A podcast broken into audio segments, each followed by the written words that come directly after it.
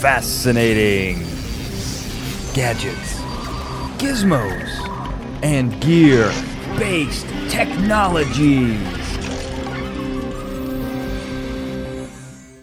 Welcome to Fascinating Gadgets, Gizmos, and Gear Based Technologies. Now, this is the show that takes your favorite fictional science and technology and we make it a reality. Well, who is this we? Well, we are the Brain Trust. I am the analytical mastermind, Daniel J. Glenn. With me, physics phenom, Dr. Michael Dennin.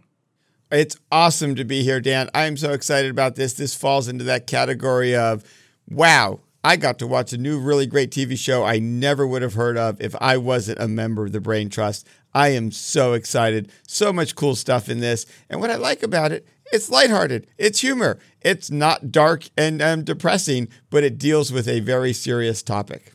Well, I would say that in some ways this uses humor to deal with those dark and depressing topics, um, but it isn't inherently dark and depressing on the surface. But if we dig deep, we will find something sinister. And the same can be said for our enigmatic engineer, Ben Siepser. Ben, where are you broadcasting from this week? Well, this week, Dan, I am touring Horizon's beautiful Lakeview property. Uh, you know, they say this is the place where you get to live forever, and it sure seems like a great place to live forever in. I think that's exactly right.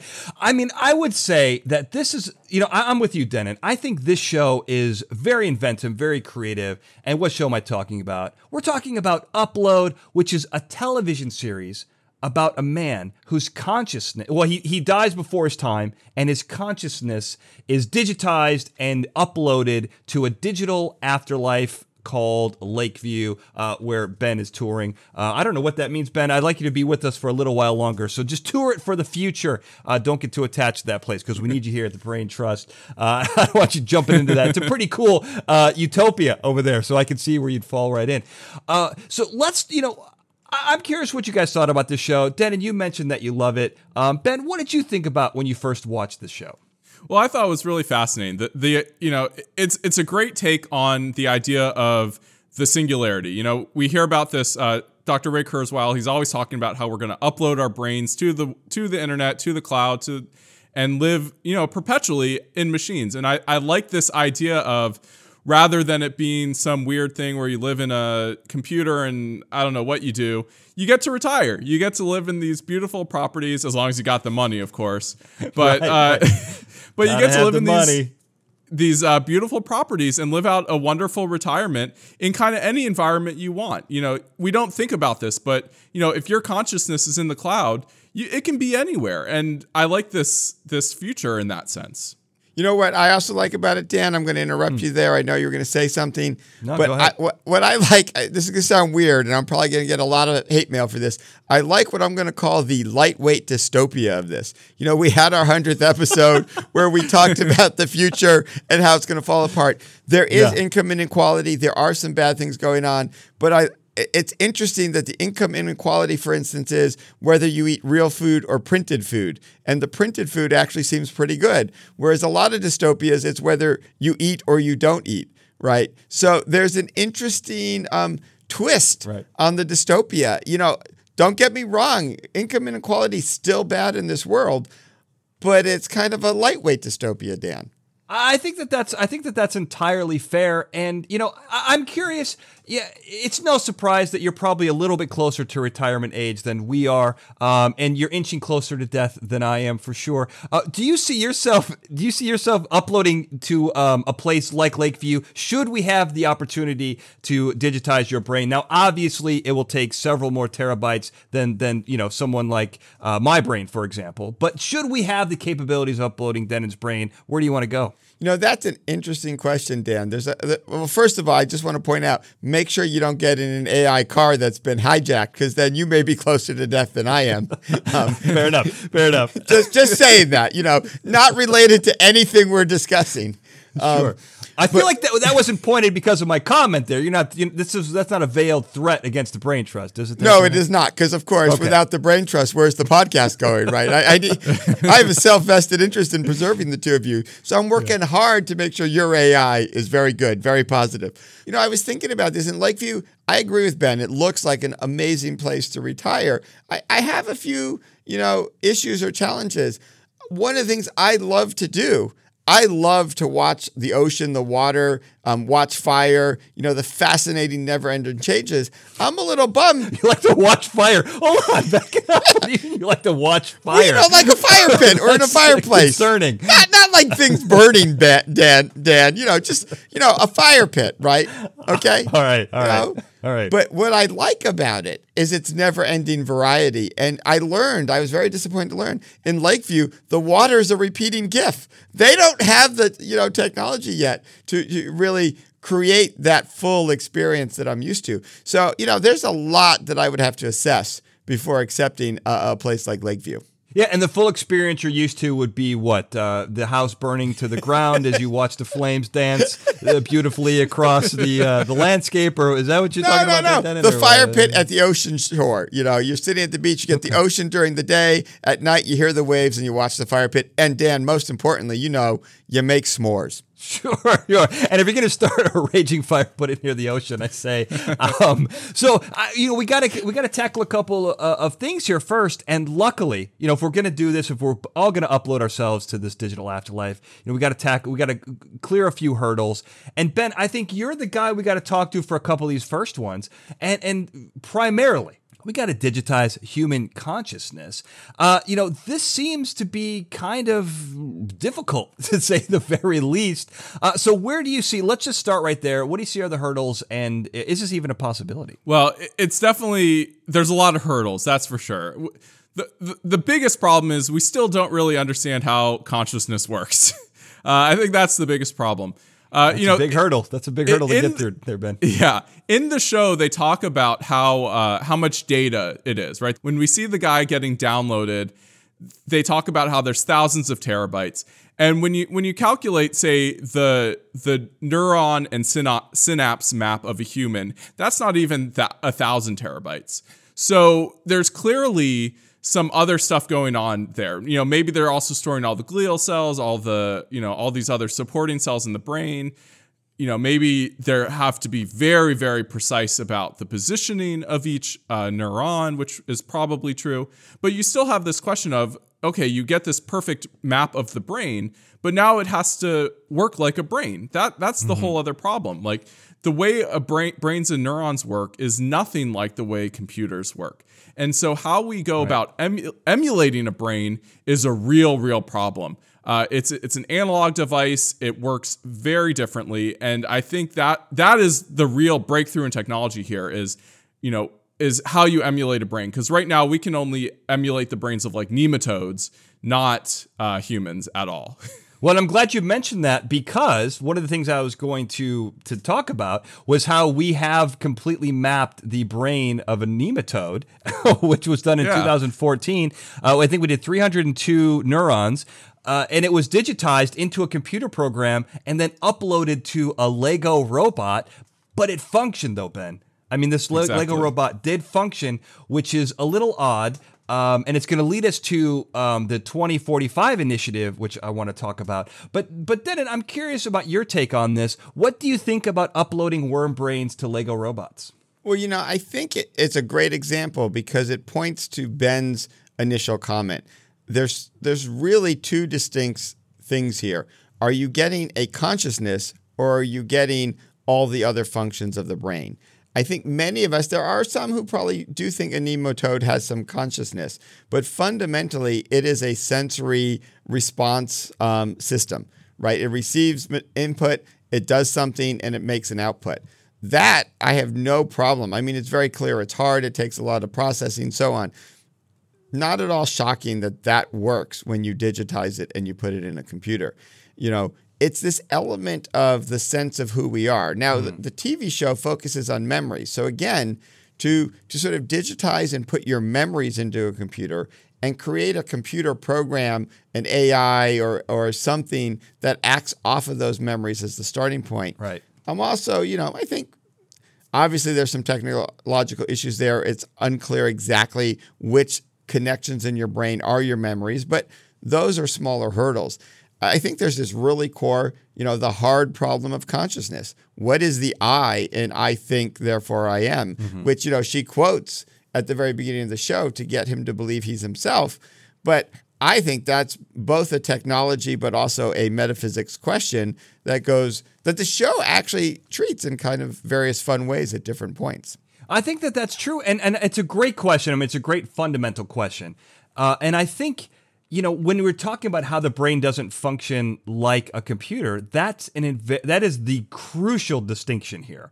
Um, you know, because one of the main parts of this this TV show is how his memories get deleted and then reinstated. And essentially, they've taken these memories and turned them into video files, you know, .mems, which I'm sure we're all familiar with. Um, but you know, this is important because we've talked about how memories. Are, it's not a simple playback. It's not your brain going and pulling a book out and opening it up and it, it's you know it's really about the plasticity of memory where every time you remember something it changes a little bit. And it also pulls from several different parts of your brain you know the the the the the, or, the orbital frontal lobe where you get in your your vision and that's made of colors which is somewhere else and then smells which is somewhere else. I mean the experience of a memory is from so many different parts of the brain.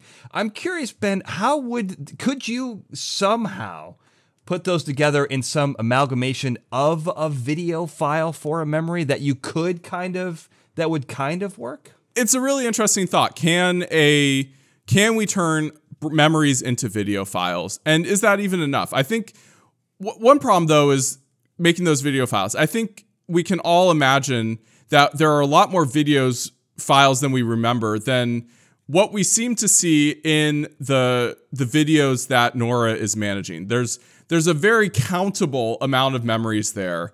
Uh, and I think one of the big problems will be how do you get how do you compress all of a person's experience and knowledge into only an amount of video files that someone could reasonably comprehend? Uh, that's a big problem. I think if anything, those memories are really just kind of a representation that is created dynamically from the brain map that is what is really stored because otherwise I don't see how they're constantly exporting all this different stuff like that. I think that seems unlikely. Well, you know, Ben, when you talk about the countable number of memories, it really triggers an interesting thing I'd been reflecting on as we were thinking about this sh- show, which is how many memories do I really have? Um, you know, m- most of the time when I'm just thinking of being myself, I'm actually not actively remembering anything. Uh, and as my kids point out, um, there's very little that I'm actually remembering of what they say and do. Um, you know, but if we think about it, there's a lot of memories I can recall. And, you know, Dan, you alluded to the fact that we talked about how recalling memories themselves changes them. And, you know, some of them, I don't even know if they're a real memory or a memory of a picture of me doing something if it's young enough. Right, right. And so, how many memories would it take to make yourself? Is, is a part of this whole consciousness question, right? Like the I in me, like how many memories to make a functioning computer program that thinks it's a person. And I loved your your comment that maybe maybe you only sort of dynamically recall a few of them as needed, just like the real human brain is not aware of most of them. And the countable ones on the screen are the ones the the the person like Nora, who's your your your, your angel, and the avatar in the world is aware of at that moment, but all of the others are in some other format and are only converted right. as needed. Yeah, I mean, I think that that's probably that's an interesting way to go about it. I mean, it definitely saves computer processing space. Um, but it made me think of when you talk about being converted. One of the things, one of the things we got to tackle here right, is if we want to do any tests on this at all, if we want to digitize the brain and see if it works, we got to figure out how to do it without burning off the person's head, which is what we see in this TV show. shows. You know, when when they digitize a person, their head is completely incinerated, gone, completely gone. Uh, you know, Ben, I'm curious, what is this actually possible? Is this more for comic effect, or would you need to obliterate the head in order to capture the brain? Uh, unfortunately, I think this may be a very realist, realistic thing that you would have to do uh, to capture a person's uh, full brain map. You know, we talk about this. There's thousands of terabytes of information. Um, when you're talking about that information, that that that that's a clear implication that they're physically mapping the structure of every neuron, of every synapse, of every glial cell, of you know the entire structure of the brain, where every neuron physically is. And in order to do that, at, at enough resolution, you're probably going to have to burn off the head um, layer by layer and and physically map uh, what's in there. And what's really impressive is, I think more impressive is how fast it's going. You know, thousands of terabytes. you know, if, if you're at yeah. home, you know, that would take you days, weeks, days or weeks maybe to upload that kind of data to your online storage space uh, through a, a normal internet connection. But somehow they're capturing that entire brain scan in seemingly less than a second. So, you know, there's a very impressive amount of data capture going on uh, in this machine to do that sort of thing. You know, Ben, and it's not just the data capture, it's actually also the scanning speed, just the physically yeah. scanning that fast. I think, Dan, that's what a lot of people forget is scanning does actually take time um, it, just the act of scanning itself, even if you're scanning with light, you know, shining the light, you're having to move your laser.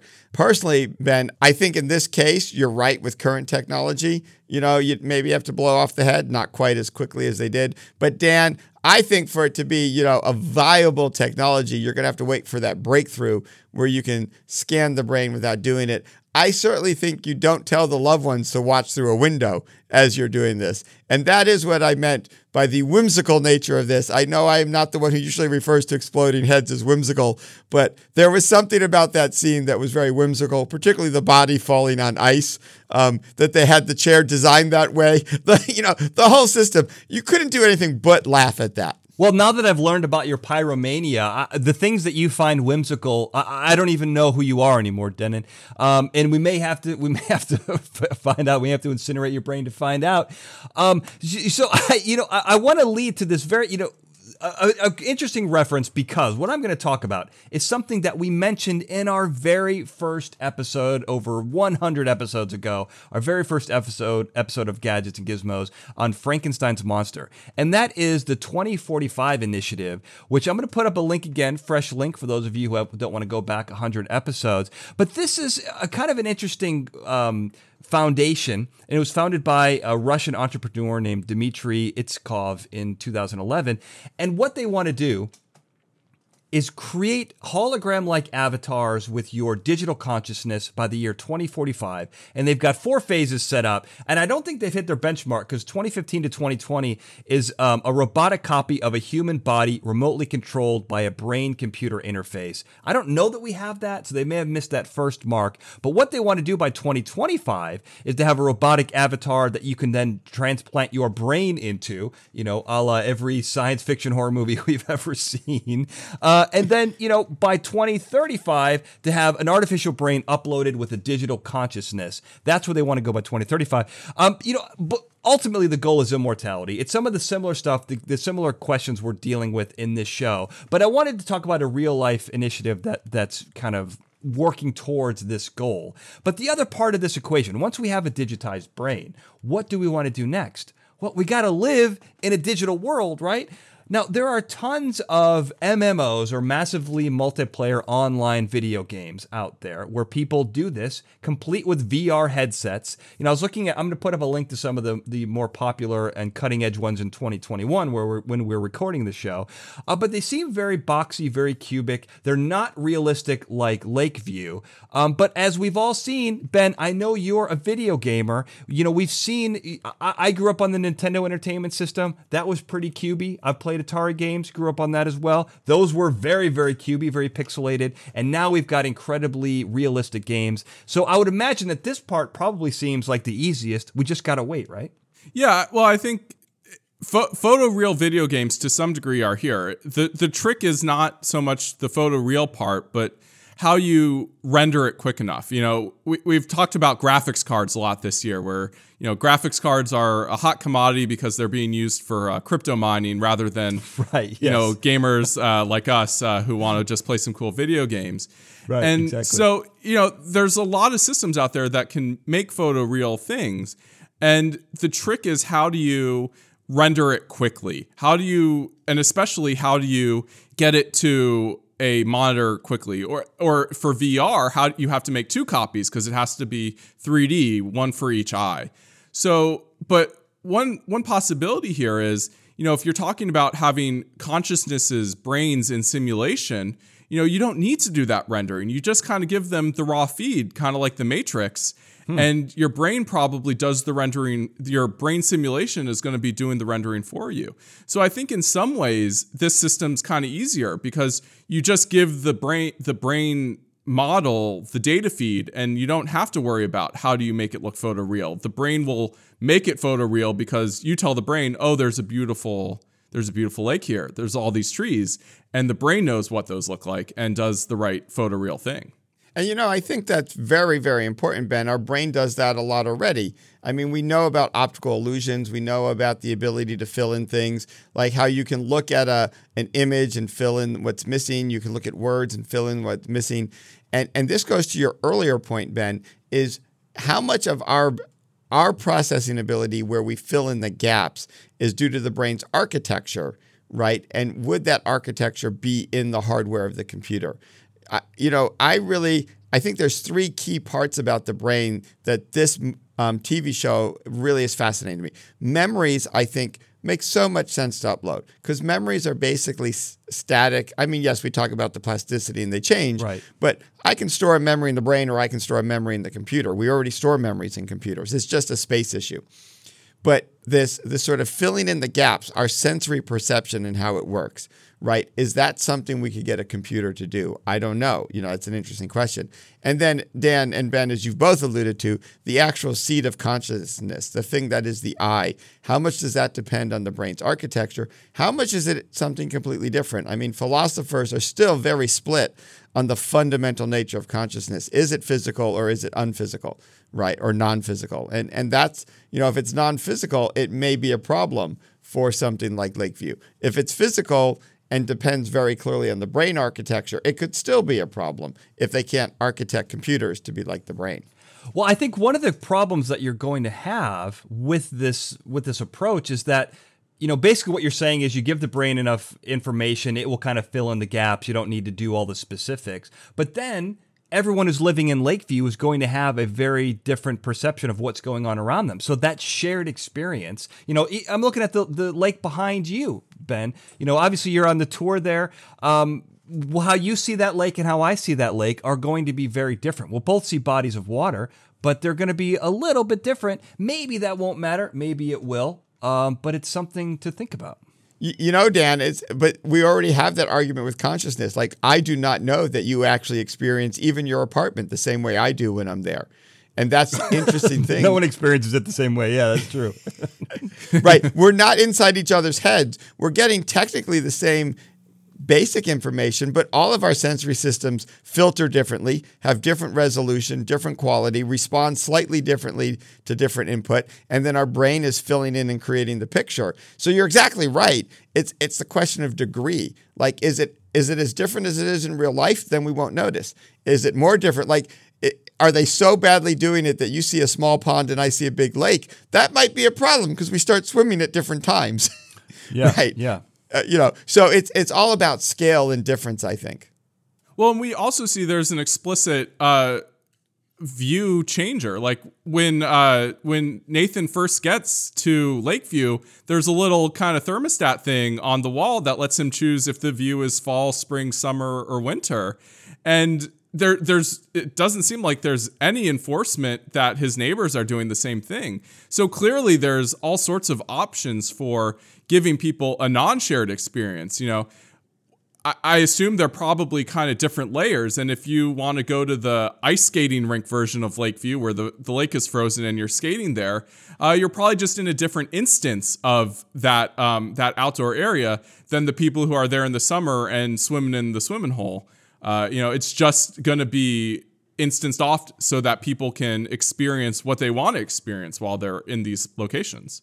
I got to tell you, that is a oh, well. That is the first. Hold on, then I got to say something very important here because that is the first time I've heard the word instance used. When I learned it, it was when I would play World of Warcraft, which is an MMO. I wasn't in the world, um, but you know, it was a when you would go and do like a specific dungeon. It was called an instance, and you and your friends would be the only people in that dungeon. And I'm assuming that that's kind of what you're talking about here. Um, you know, on a on That's a exactly what level. I'm talking about.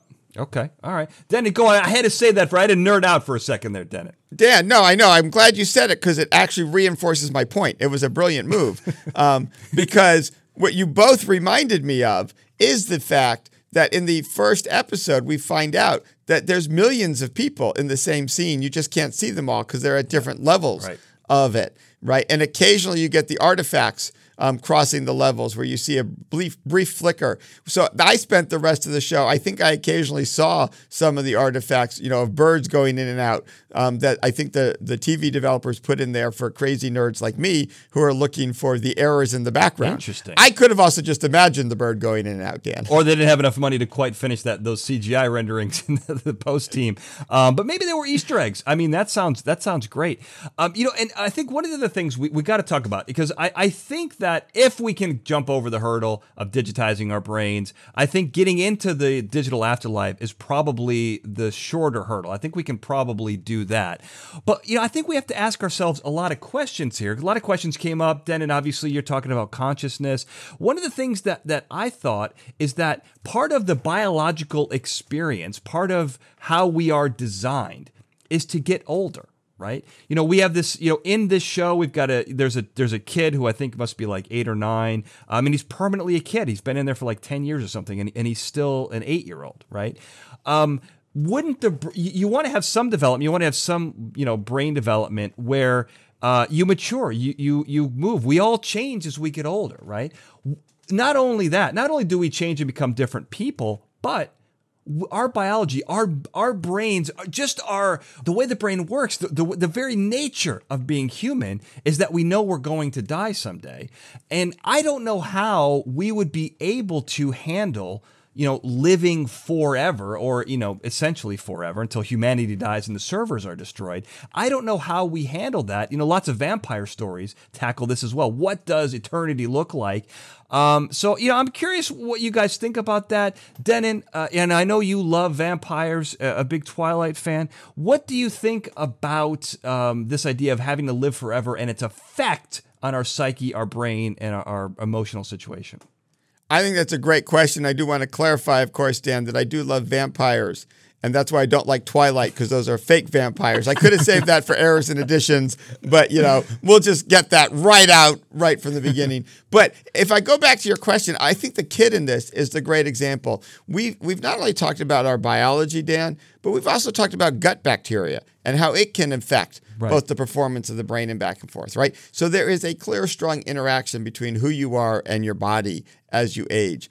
And I think that what I like about this show is I felt it did some interesting things with the kid. I haven't seen all the episodes yet, but um, I love the fact that he really has been living. He knows he's 18 at one level, but at the other level, a lot of what he does is still trapped and controlled by his body that is pre puberty. And it really showed how important, like, that's a massive change for us, right? Like, going from 10 to 20 is probably the biggest change we have. Yeah. Um, obviously, there's a lot of changes when you're older, too. Um, but I joke, you know, I still think of myself when I picture my head as probably about 30 ish. And then I look in a mirror, I'm like, oh, wait, I was wrong. Um, so it, it's less of an influence on, you know, my self image, say, or how I act. So I, I think that's a fascinating thing about this world. Like, how much can you change and how long can that remain interesting? I mean, remain interesting. I, I mean, who knows about that? Um, but uh, you know, let me ask you, Ben, because you're part robot. Um, do you think you could remain interesting into eternity um, with with the the robotic brain that you have? Uh, perhaps. Uh, well, I, going back first a little bit to what Den talked about, like we even see with uh, with uh, Nathan how just having his hair off uh, really affects him. Right, So yeah, clearly, you know, even the tiniest things, you know, not being able to get your hair to look right, uh, could seriously affect your psyche.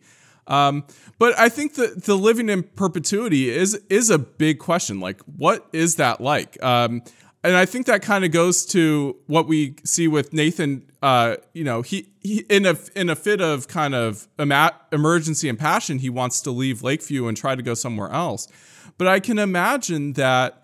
Uh, you know, after a while, you'd probably get bored of Lakeview and you'd want to try one of their other properties. Like, you know, maybe they have the Tahitian, you know, villas over the ocean there too. Or maybe there's a version where you get to live, you know, in New York City and go out to, you know, go out to Broadway every night. You know, there's there's a lot of opportunities here to try different simulations. And I think part of what would make a system like this good is getting that variety and being able to try out different areas um, as you continue to live forever.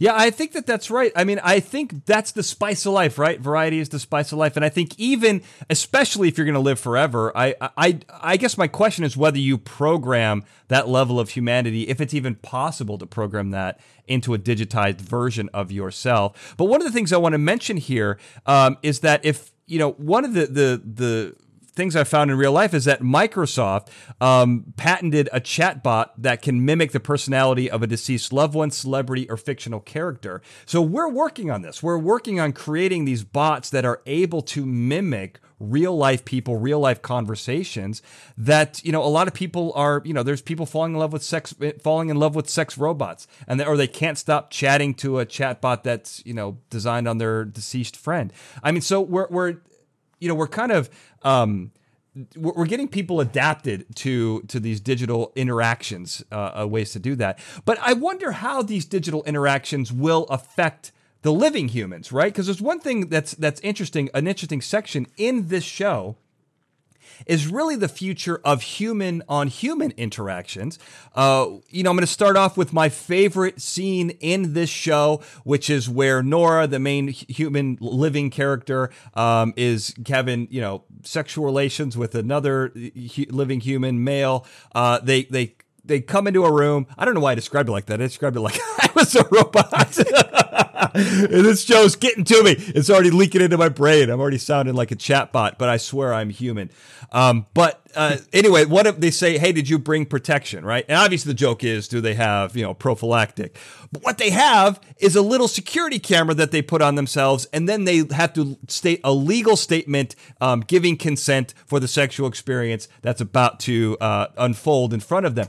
I, I, think this is really the future here, guys. I didn't explain that very well at all, um, but that's part of my programming. I can't help that.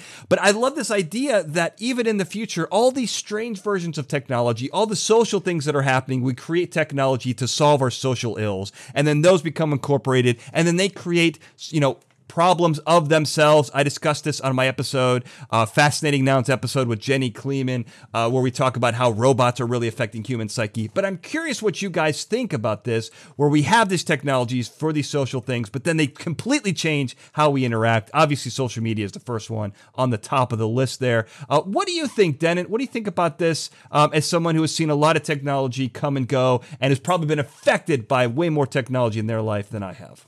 You know, I really think the the you're getting to a heart of one of the challenges we have as humans between the scale of natural evolution and the scale of technological evolution at this moment in time. I, I think, you know, your example is great. My other favorite example in the show is where um, Nathan just sits there giving Nora five stars over and over and over. And she goes, Isn't that got to be against the rules? And there was nothing built into it. But how every aspect of their life was was based on these five star ratings. Um, and we're seeing that happen. Like my phone is constantly asking me to rate things. And one of the things I find most frustrating is, you know, I get food delivered and I'm supposed to rate the quality of the delivery on a scale of one to five stars. I'm like, I either get the food or I don't. What's the spectrum? Anything right, wrong yeah. with the delivery is pretty much the restaurant, not the person. I mean, Yeah. I guess they could throw it at my house and spill it all over the place. That would be, you know, a zero or a one, or they safely deliver it and I eat it. That's a five. Like I don't know what makes it a three. And so that that rating system fundamentally again changes the nature of human interaction because there isn't really the nuanced discussion of back and forth of how we're feeling about each other and how we're impacting each other. Um, and I think it's leading to some of these extreme reactions. Um, I don't know, Ben, are you getting rated all the time in life um, or are you feeling okay for now? I mean, so far, I don't think I've uh, been rated in that way, but uh, I don't know. It's really interesting because it, it seems like this future is way more kind of casual and way more transactional. You know, people, you know, we still see these great friendships uh, kind of between Nora and her coworkers. Well, with her coworkers, not her boss. Like the boss is very antagonistic. Definitely not her boss. But- yeah. Uh, but it's this interesting situation where I think you know we kind of see this going on even today, where you know social media and all this stuff. It's creating a system that's very transactional and very bubbly, where we only really interact with uh, people we want to interact with and who we're, we agree with. And there's a problem where we we're splitting ourselves up and we're only doing things that are necessary and we're not kind of forging the same connections that maybe we used to because we have so much more exposure to so many different people mm-hmm. rather than you know back in the day where you kind of talk to everybody in your town because that's all you could talk to. right? Yeah. No, that that is true. Uh, that's the kind of town I grew up in. I was definitely friends with people uh, I wouldn't have chosen necessarily to be friends with if this if the talent pool, let's say, wasn't so shallow. Uh, but the same could be said for me. I'm sure there are a lot of people who are friends yeah. with me because no one else is in the neighborhood. But then, I want to go back to something that you said really quickly, where you, you know where you said, you know, if they threw it at your house, they threw the food at your house, that's a, a one. And if they delivered it safely, that's a five. Now, this is a difference between you and I, which is also, you know, a, a problem with the system. If they deliver the food safely, to me that's a three. That's right in the middle right? There's no nothing good about it nothing bad about it. Now if they came and delivered it and gave you extra food or you know knocked your door or fought off you know a, a, stray dog who was trying to eat it that's a five right? That's above and beyond. Um, but you know when i safely deliver that's a three to me you know? Uh, and I think it's this this um, you know it's not objective is what I'm trying to say. Uh, and I think that that's important when you look at this stuff. But one of the other things, you know, we're talking about rating systems. Um, one of the things that I thought was really interesting about this show, I just want to really quickly touch on it because I loved the way uh, that they kind of approached it. You mentioned it earlier, Dennin, but we still have the haves and the have nots, right? When you have more resources, if you're rich and you have more resources, you're going to get bonuses here. And in this, as you mentioned, you know, if you have real food, uh, you've got the resources, you're a have. If you have printed food, you're a have not. You know, if you live in Lakeview, uh, like Ben is looking around and checking it out, um, that's a have. If you live in Lakeview and you live on the two gig floor, you're a have not. So we still find ways, despite we're trying to make things equal, we still find ways for individuals to game the system and gain an advantage uh, very quickly. Ben, I'm going to ask you, what do you think about that? It's an interesting question, Dan. You know, the haves and the have nots, equality. It, it's tough in this world. You know, we there's a lot of forces that uh, move against uh, having uh, equity in life outcomes for everybody in this world. And when we look at this uh, future world, which isn't actually all that far in the future, it's it's only 2033. It's only 12 years from uh, today right. when we're recording. Right. Uh, there's even more corporate consolidation. You know, we see these crazy mergers uh, throughout the show of like. Uh, you know, Taco Bell and a gas company have merged, and all these different things. And so you have this problem of now the oligarchs and the rich are even richer they're even more consolidated. And if if that pattern has continued for 12 more years from where we are today I, you know i don't know how uh, the average person has wrested any sort of uh, attention from congress from away from all these uh, multi-billion dollar corporations. You know and i think in that ben though this is dan the one hope right, is in these virtual worlds. Um, the, the, the, the natural greed can create a false dichotomy there. But the reality is, at some level, and I think we've seen this a little bit in cellular service, once you've built enough hardware, um, and one of the few things in life that keeps getting cheaper is memory. Um, you know, that is still getting exponentially cheaper. So, in principle, the, nothing actually costs any money in this virtual world, right? So it's an imposed right. difference, right. right? The real food versus the printed food, that's a real difference, right? I can see there being a differential cost that's actually real.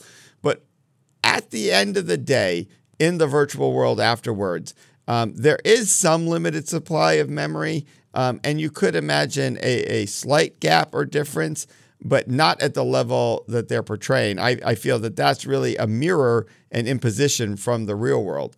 Um, so these virtual worlds probably have some hope of equalization, perhaps. Well, that's definitely one of the themes is to create a digital world that everyone can access and live in. Um, you know, that is one of the subplots. Uh, but I, I, think it's interesting the things that people purchase and ex- and want to experience. You know, like uh, someone wants to get sick on purpose, so they spend uh, you know two dollars per sneeze in order to remember what it's like to be sick, because being sick doesn't exist when you're a computer program. Although we have talked about computer viruses in the past, uh, but this is not the same thing. But just be wanting to have to you be experience something of being human, that at least implies that there are levels of humanity that you can't replicate with a computer system, no matter how hard they try, no matter how much of their head they burn off or how precise they are with their programming. You can't quite replicate that human experience. And that is the summation, I think, of this show, um, not only of our show, but of that show in general. I gotta ask a scary question there, Dan. What happens if you get uploaded while you have a cold? Is your brain in perpetual "I have a cold" state?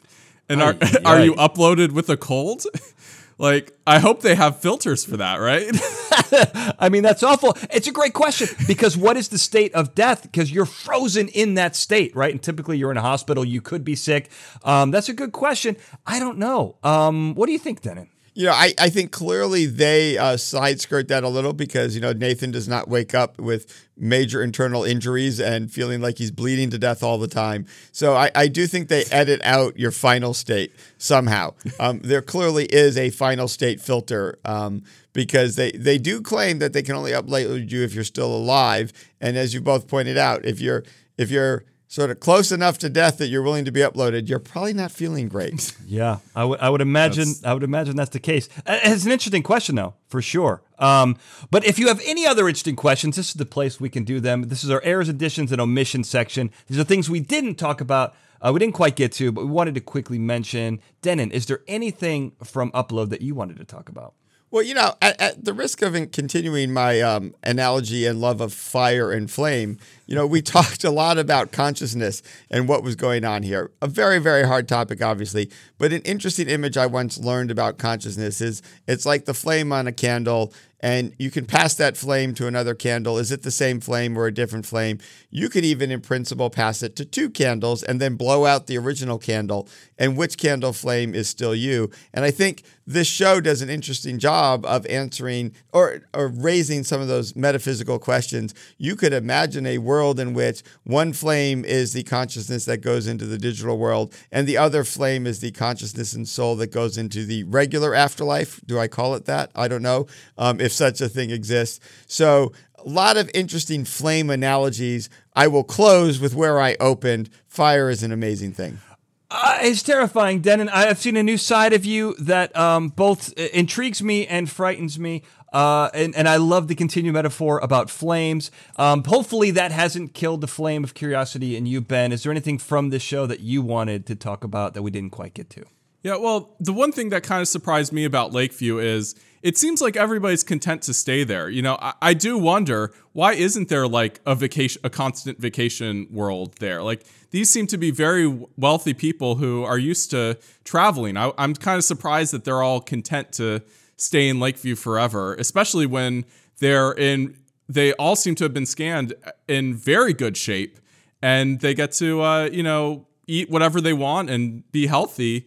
Um, why aren't they, you know, going off to Hawaii for a couple days all the time? I, I do wonder about that.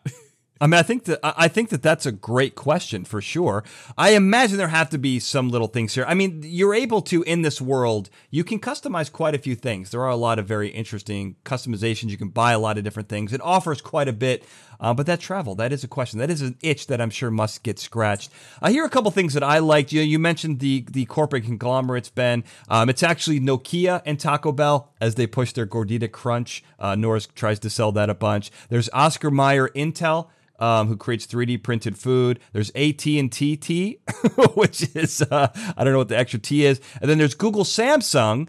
And what I like about this, we you know we talked about printed food on several other episodes, um, but I liked that they talk about the uh, ex- having exclusive recipes for those 3D printers. That's really fun. And the last one, the self-driving car. You know, this series starts out with Nathan essentially being injured. Um, uh, you know, whether he's to the point of death is, is something to be, to be considered later on. But he's injured by a, a one of his self-driving cars that crashes into the back uh, of a what I believe is a garbage truck. On that garbage truck, there are flashing lights. I want to put um, a- an article up on the website that you guys should check out, which is how Tesla, their autopilot program, had problems with flashing lights, with flares, emergency vehicles, strobes, and it would rear-end the car in front of them, just like in this TV show. Uh, which is which I thought was very very interesting, very prescient. Um, but we've got a question from our audience. We got to get to another one. Now, this one is about the our future of technology episode. Now, this comes from a user whose name is Zach with an X.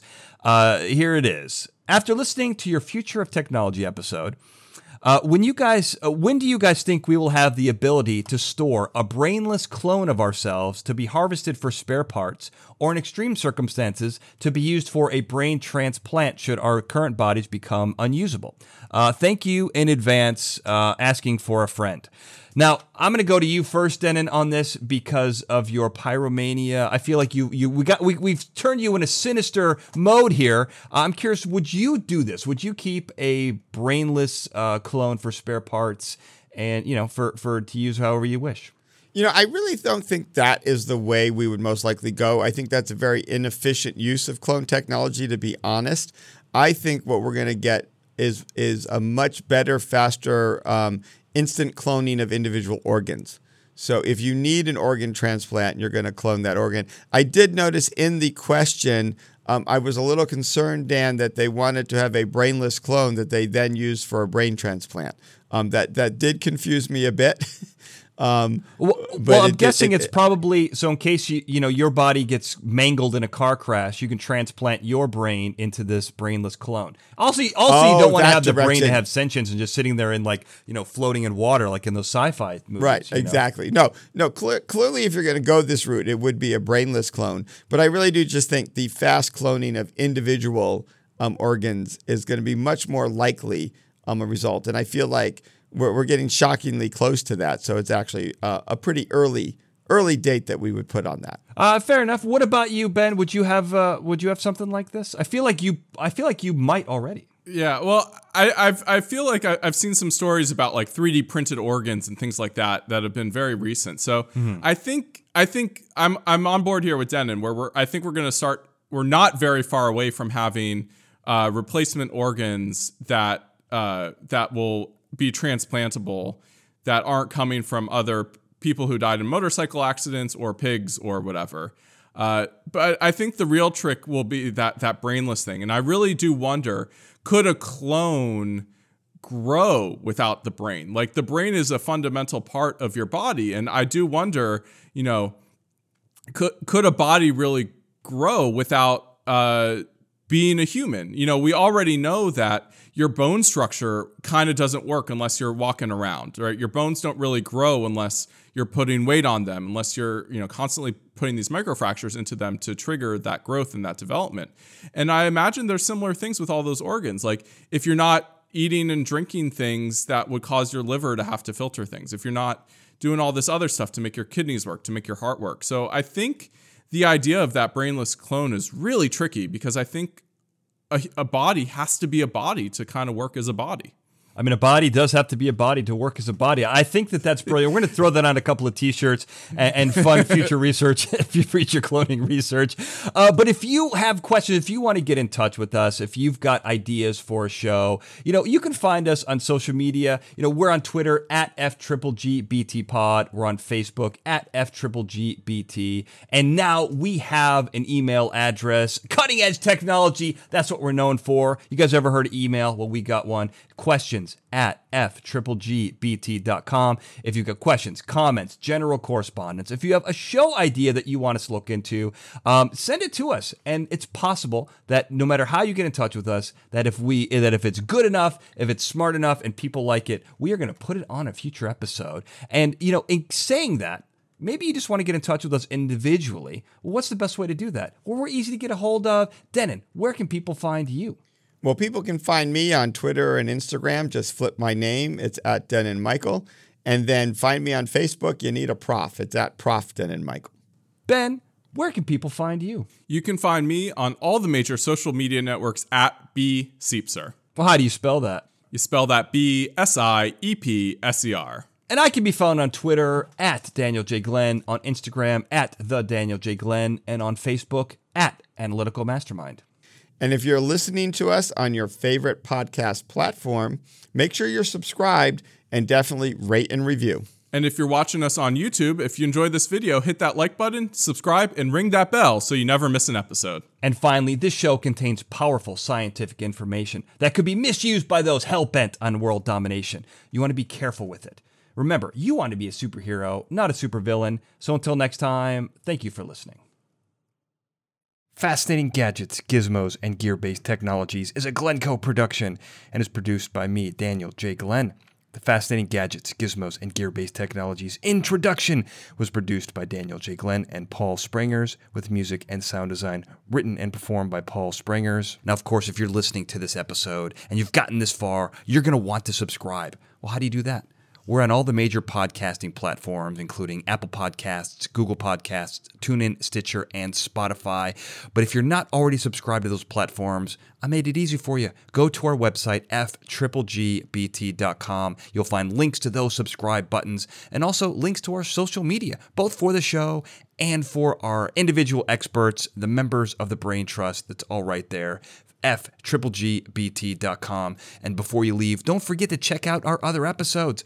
You can find the link at the top of the page for everything we've got, and you'll notice that we've got both a YouTube version and an audio only version, depending on what you like. We got it for you. And if you do like those videos, you can go ahead and subscribe to those as well. We're on youtube.com backslash Daniel J. Glenn.